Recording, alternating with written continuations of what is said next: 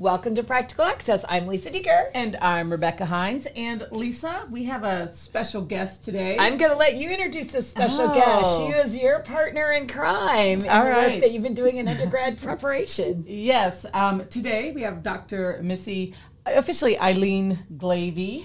Uh, from the U- University of South Florida. And Missy, we're thrilled to have you join us today. Thank you. Happy to be here.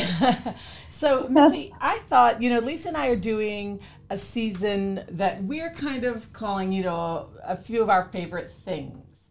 And certainly during my career, um, eh, one of my passions, as all of you guys know, is is teacher preparation, and I, I, I've been kind of focused specifically on on that. Uh, my heart's kind of in it, and I never intended to be working on undergraduate programming and things, but um, I did because I'm care deeply about having a teaching force that understands how to get things done.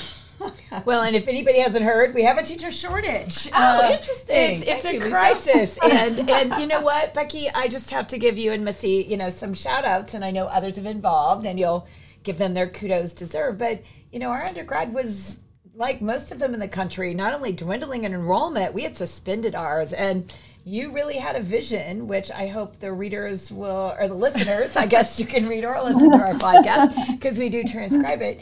Um, what what would you tell them was the transformation that you did because it really was powerful and I think you got a lot of bragging rights here. Yeah, well, thanks, Lisa. Well, you know, we were at zero in 2016 because we had discontinued our program. So, understanding, as you said, you know, we, we there's an out, outpouring from the community saying, "Hey, we need more special ed teachers." You know, are you going to bring it back? And also at the same time, the university was saying, you either have to bring it back or completely cut it. So we had some decisions to make as a as a program area.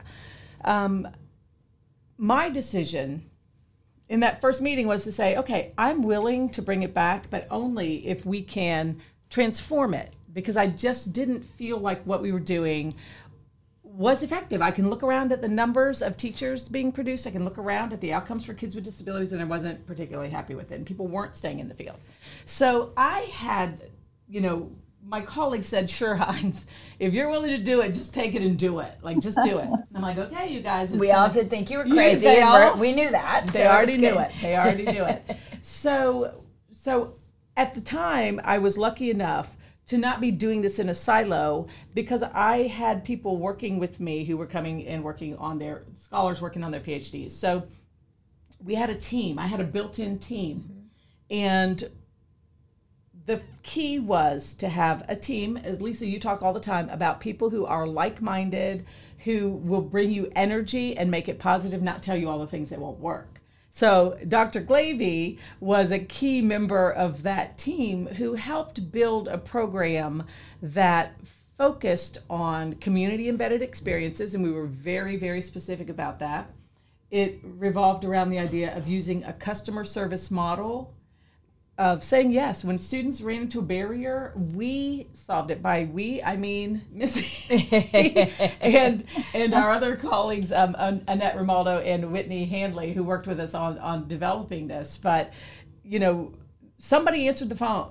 Somebody responded to an email within 24 hours. We sent a welcoming message. You know we created a little online form and somebody called immediately to say hey we're glad you're interested. So that immediacy really mattered and i think helped us stay connected. Missy as we worked on that project what did you see early on as we started thinking about how to reinvigorate the program at ucf what did you think initially you know about the process? What what really stood out to you Well, I think to your point of what you just said was that people felt connected almost immediately. Honestly, it was the person. It was a personalized approach to.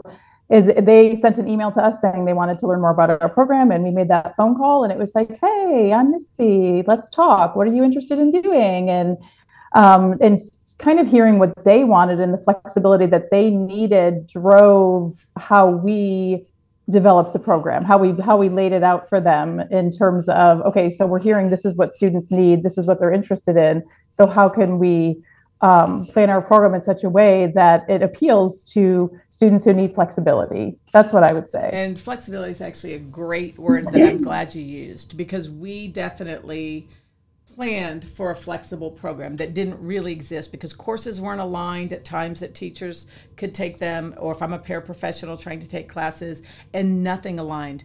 So we went through a process of looking at what do we need to cut, you know, what do we need to change, how can we change it? I do want to point out, and Missy, I know you can't define this, mm-hmm. but that personal approach was something that Missy naturally does well. Mm-hmm. She knows how to connect with with undergraduates. she knows how to connect with Absolutely. other people. Yeah. And so part of it too was looking at, and so does you know Whit, Whitney. I would say. Whitney and Annette were our front people, and me and Annette are the ones in the background. You know, like we, we were nobody wants to talk to us. We're not as friendly. So, um, um, so anyway, but but it kind of helps shape. Okay, mm-hmm. So here are people who are doing this. What are they doing that's working? So for, as a leader, I'm looking at okay. Not only am I reading about customer service, I'm looking at people who are actually doing it, and saying, "Wow, they're doing this. They're doing this, and it's getting this." And we grew our numbers um, over the time that that we worked together. We grew our numbers from zero to I think 30 or 40 in the first year yeah. or 2 mm-hmm. And then now we have um, over 100 students in our undergraduate exceptional education programs. Yeah. Yeah. And so, sorry, so let's imagine, Missy, I have a question for you, and I think, Becky, you can piggyback on it.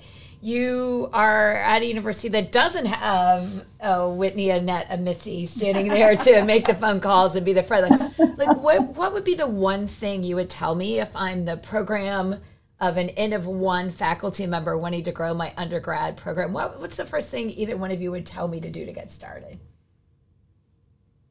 Well, in that respect, I think um, starting small. Honestly, I think that's what we did. Was we started with a small cohort of students that we interviewed and, like we said, spoke to. That we thought, okay, this group will fit well. We found a school to work with, even if it's one classroom to work with and say, okay, these people are interested in change. We all have the same mission. And um, and we knew that first semester saying, okay, there might be some quick changes. It's a little fluid, the process right now, but um, but let's get through this together. And I think everyone was committed to that same idea of we all want to, um, you know, build education and you know build great teachers but we are going to have to be flexible in the process and that included and i was just going to add to what you said before becky is that um, piece in terms of flexibility i think that the students particularly non-traditional students um, the flexible scheduling so they could go in we had field experiences that are required in teacher preparation programs but we built it in such a way that they could pick when they could do it, where they could do it, what time they could do it. We had things in the morning, we had things on the weekends, we had things in the evening, as much as possible that they could pick their embedded field experiences. So I don't know, Becky. I'll go ahead and let you add more to that. no, that's. I'm so glad you really you're really reminding me of some of the the things that those very early conversations were and the things that mm-hmm. that emerged. So um, that flexible opportunities for students at that pre-service level because they had something a community experience with every single class um, we didn't none of us went out and observed them doing it i think that's brings up another point missy that we ran into is removing artificial barriers mm-hmm. so i think a lot of times when people want to plan a field experience i think it's got to be something big and formal and who's 14 people signing this paper and mm-hmm. we tried to flip that we tried to flip that um, Missy, can you tell us a little bit about? I know since since that time, you know, Missy's been off, you know, getting ready to build other programs other places. What are the types of things that that you find either are a barrier or or a need as you try to implement some strategies for reinvigorating a program, a teacher prep program? I think it's still this barrier that even I, Becky, you know, I know you love to share that story in the beginning that I was the one who was like, can we do that?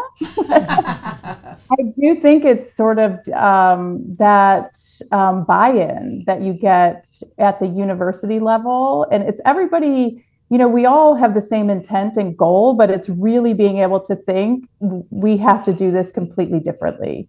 So we can't, teachers we know are leaving the field. We're preparing teachers and they're still leaving. You know, in, in the state of Florida, we have, um, I looked it up actually quickly before we came on because I was curious. So in exceptional education, it is, um, I'm going to look at my note because I wrote it down for myself. So the areas. So we the number one is we have teachers in exceptional the shortage there is they're out of field. They're not trained in exceptional education and teaching in the field. Number two is the vacancies. We're only 14, which isn't great either, but out of um, 26 certification programs, I think we're exceptional education is 14 for completers. So we know people are completing, they just don't want to stay in the profession. So we're continuing to uh, train and prepare pre-service teachers for a field that really also needs a complete overhaul. So it has to start with us somewhere. Yeah, and I think going out wanting to make that change and Yeah. be disruptors. I think our team, I think the most fun part about doing this was to really ask why questions. So every single thing that was in place, we asked why. Why is that a rule? Why is that a rule? Why is that a rule?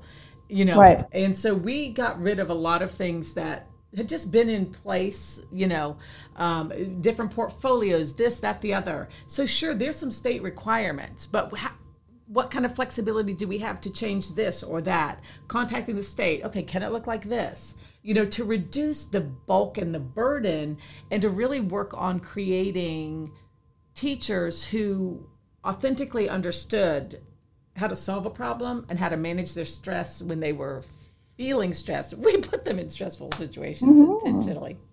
So it sounds like you had a great party. so my last question for you, because we were talking earlier about you know change coming from a party mindset. But Missy, what is the thing that that brought you the most joy? And I'd love to hear that from you, Becky. And that's my last question for you both. Oh, for me, honestly, the most joy was, I I mean, even that very first cohort, first it was, cohort, it yeah. was the feedback from students who were so excited and all of them still in the field teaching. They loved their job so much that it was just the stories. They would, they would literally call me on the phone and say, Oh my goodness, that strategy we talked about worked. I was so amazed. The students doing great. And those were the things that brought me joy, that motivated me to say, okay, we can, keep going forward, even even pushing against um, some barriers.